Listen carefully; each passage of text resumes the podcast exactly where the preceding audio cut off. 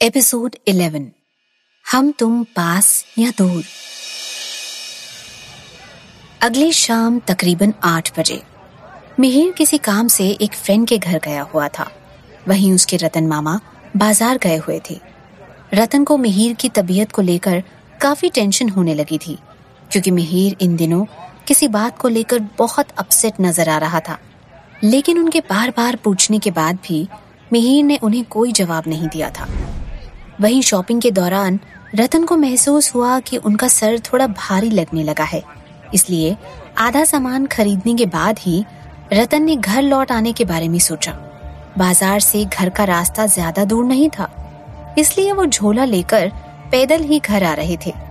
तभी बीच रास्ते में उनका सर चकरा गया और वो वहीं ज़मीन पर बेहोश हो गए।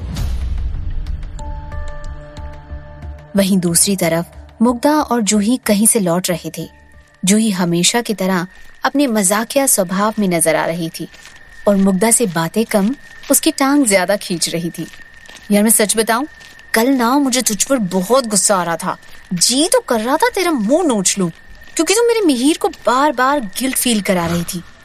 तेरी जगह मैं होती ना, कसम से बोल रही हूँ, उसके सॉरी कहने के पहले ही मैं उसके गले लग जाती और गाना गाती, लग जा गले कि फिर ये हसी रात हो न हो। लेकिन तू तो माय डॉग अलग ही मिट्टी की बनी है। मैं हमेशा सोचती थी कि भगवान ने मुझे बनाने के बाद वो साचा तोड़ दिया होगा। लेकिन यार, मैं गलत थी। तू तो यार मुझसे भी बड़ी झल्ली है। जूही वहाँ बड़बड़ाते ही जा रही थी। वहीं दूसरी ओर मुग्धा के दिमाग में कुछ और ही चल रहा था। वहीं ठीक उनसे कुछ ही दूर एक आदमी रास्ते के किनारे गिरा हुआ था। मुग्धा की नज़र जैसे ही उस आदमी पर पड़ी, मुग्धा जल्दी से उस आदमी की ओर बढ़ गई। मुग्धा को दौड़ता हुआ देख, जूही को पहले तो कुछ समझ नहीं आया, लेकिन जब मुग्धा एक आदमी को सहारा देकर उठाने की कोशिश करने लगी, तब जाकर उसे मालूम चला कि वो किसी आदमी की मदद कर रही थी।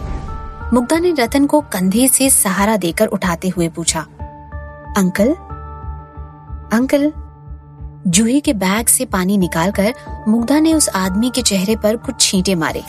तब जाकर उस आदमी को कुछ होश आया। उस आदमी को होश में आया देखकर मुग्धा ने पूछा, अंकल, आप ठीक तो हैं?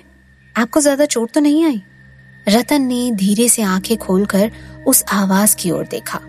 वही उन्हें उनका कंधा पकड़े हुए बीस इक्कीस साल की प्यारी सी एक लड़की नज़र आई। रतन को अपना सर उस वक्त थोड़ा भारी सा लग रहा था। उन्होंने अपने हाथों से अपना सर थाम रखा था और उन्हें कुछ वीकनेस भी महसूस हो रही थी। इसलिए उस वक्त वे रुक रुक कर बात कर रहे थे। बिट्टी, तुम कौन हो? और मैं, मुझे क्या हो गया था? जूही भी उस वक्त रतन को सहारा देने की कोशिश करने लगी। जी, अंकल मेरा नाम मुग्धा है और ये मेरी फ्रेंड जूही है। आप यहाँ बस बेहोश हो गए थे। अभी जब मैंने आपको यहाँ रास्ते में गिरा हुआ देखा तो मैं काफ़ी डर गई। मुझे लगा किसी गाड़ी से आपका एक्सीडेंट हो गया है। इसलिए मैं आपकी हेल्प करने के लिए यहाँ रुक गई। वो तो शुक्र है कि आप यहाँ रास्ते के किनारे ही बेहोश हुए। नहीं तो आपके साथ कोई अनहोनी भी हो सकती थी। मुग्धा और जूही की ओर ध्यान से देखते हुए रतन ने पूछा, बेटी, तुम दोनों का बहुत बहुत शुक्रिया। आजकल इतनी मदद तो लोग अपने घर वालों की भी नहीं करते हैं। वैसे, क्या नाम बताया तुमने अपना? मुग्धा ने धीरे से मुस्कुराते हुए जवाब दिया, जी मुग्धा। अच्छा बढ़िया। इतना कहकर रतन झोला लेकर उठने की कोशिश करने लगे, लेकिन वो थोड़ा लड़खड़ाने लगे, इसलिए मुग्धा ने उन्हें सहारा देते हुए कहा, अंकल चलिए, मैं आपको आपके घर छोड़ देती हूँ। लाइए, ये बैग आप मुझे दे दीजिए। रतन ने झोला ज़मीन से उठाने की कोशिश करते हुए कहा नहीं नहीं। तुम्हें तकलीफ़ उठाने की कोई ज़रूरत नहीं बेटा। मैं खुद घर चला जाऊँगा। बस यहाँ पास में ही है मेरा घर। लेकिन मुग्धा उनकी तबीयत को देखते हुए कन्विंस्ड नज़र नहीं आ रही थी। इसलिए उसने भी जिद करके रतन के साथ उनको घर छोड़ने जाने का मन बना लिया। अंकल, मुझे कोई परेशानी नहीं होगी। मेरा भी घर बस पास में ही है। मैं आपको आपके घर छोड़कर वहाँ से अपने घर चली जाऊँगी। मुग्धा के इतना ज़्यादा फ़िक्र करने की वजह से रतन ने कहा, ठीक है, जब तुम इतनी जिद कर ही रही हो तो फिर चलो।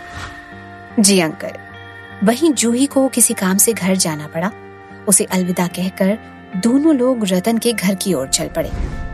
कुछ देर बाद जैसे ही वो लोग घर पहुँचे, तब घर का दरवाज़ा मिहिर ने ही खोला। मिहिर को देखते ही मुग्धा चौंक गई। मुग्धा की आँखों में भी हैरानी साफ़ छलकने लगी। और उसके मुँह से अपने आप ही धीरे से मिहिर का नाम निकल गया, जिस वजह से उसकी आवाज़ कोई सुन नहीं पाया। वहीं मुग्धा को अपने सामने खड़ा देखकर मिहिर को काफ़ी हैरत हुई और वो एक टक मुग्धा की तरफ़ ही देखता रह गया। रतन मामा ने मुग्धा की ओर इशारा करते हुए कहा, बेटा, ये मुग्धा है। अगर आज मुग्धा ना होती तो शायद मेरे साथ कोई अनहोनी हो गई होती। मैं सिर्फ़ मुग्धा की वजह से बच गया। तुम्हें भी मुग्धा को थैंक यू कहना चाहिए। अपने मामा के गंदे कपड़ों की ओर देखते हुए मिहिर ने पूछा, क्या हो गया था? आपको कहीं चोट तो नहीं आई? मिहिर को रतन मामा ने जवाब दिया, नहीं नहीं, चोट नहीं आई। न जाने कैसे चक्कर सा आ गया था, मैं बेहोश हो गया था। तब इस प्यारी सी बच्ची मुग्धा ने आकर मेरी मदद की और मुझे घर तक छोड़ने आ गई। तभी मुग्धा की ओर देखते हुए मिहिर ने कहा, Mugdha thank you so much वो दोनों रतन मामा के सामने एक दूसरे को ना पहचानने का नाटक कर रहे थे। लेकिन मिहिर की बातों को अनसुना करते हुए मुग्धा ने बैग रतन मामा की ओर जल्दी से बढ़ाकर कहा, अंकल जी, मुझे देर हो रही है, अब मैं चलती हूँ। रतन मामा ने मुग्धा के कंधे पर हाथ रखते हुए कहा, अरे बेटा, रुको तो सही, तुम तो घर के अंदर भी नहीं आई। अब यहाँ आ ही गए हो तो साथ में चाय कॉफ़ी पीकर ही जाना। मिहिर, कुछ देर बाद तुम्हें तुम्हारे घर छोड़ आएगा। लेकिन मुग्धा ने मिहिर की ओर कनखियों से देखते हुए रतन से कहा नहीं अंकल, मुझे देर हो रही है। मैं कभी किसी और दिन चाय पीने आ जाऊँगी। फ़िलहाल मुझे अभी घर जाना चाहिए। रतन ने हार मानकर कहा, ठीक है, बेटा मिहिर जाओ, तुम मुग्धा को घर छोड़ाओ एक लड़की को इस तरह से अकेला छोड़ना ठीक नहीं है, क्योंकि थोड़ी रात भी हो गई है और आजकल हमारे शहर का माहौल कुछ ठीक नहीं है। जाओ मिहिर, मुग्धा के साथ। मुग्धा के मन में उस वक्त ये चल रहा था। काश मैं आज इनके साथ इनके घर आई ही ना होती, तब मुझे मिहिर के साथ घर जाने की नौबत भी ना आती। मेरी तो आज किस्मत ही खराब है। लेकिन तब तक अपनी मामा की बात सुनकर मिहिर ठीक मुग्धा के पास ही खड़ा हो गया था और वो मुग्धा को अपने साथ चलने को कह रहा था। उस वक्त मुग्धा के पास भी कोई और ऑप्शन नहीं था, इसलिए मुग्धा को भी मिहिर के साथ ही चलना पड़ा। वही मिहिर तो जैसे ऐसे ही किसी मौके की तलाश कर रहा था। वो सोचने लगा, मैं अभी मौका देखकर मुग्धा से सॉरी कह दूँगा और अपने बीच मौजूद सारी मिसअंडरस्टैंडिंग्स भी दूर कर दूँगा।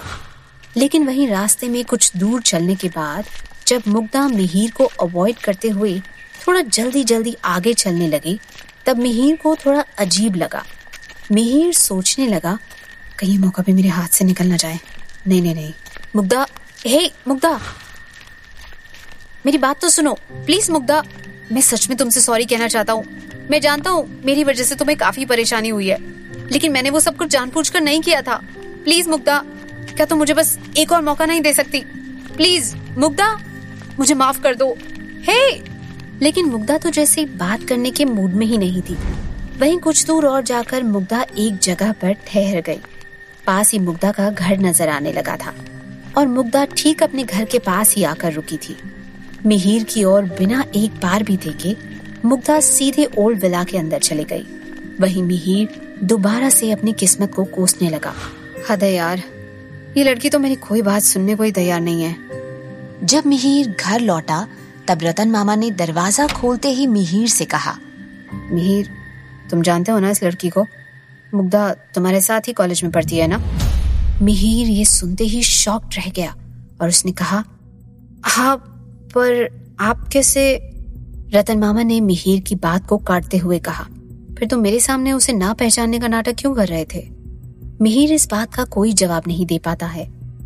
रतन मामा ने आगे कहा, इस लड़की से जरा दूरी रहना।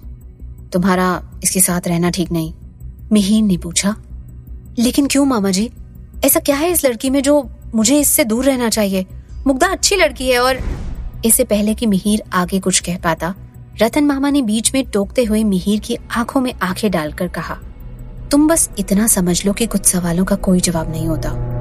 इतना कहकर रतन खाना बनाने की तैयारी में जुट गए।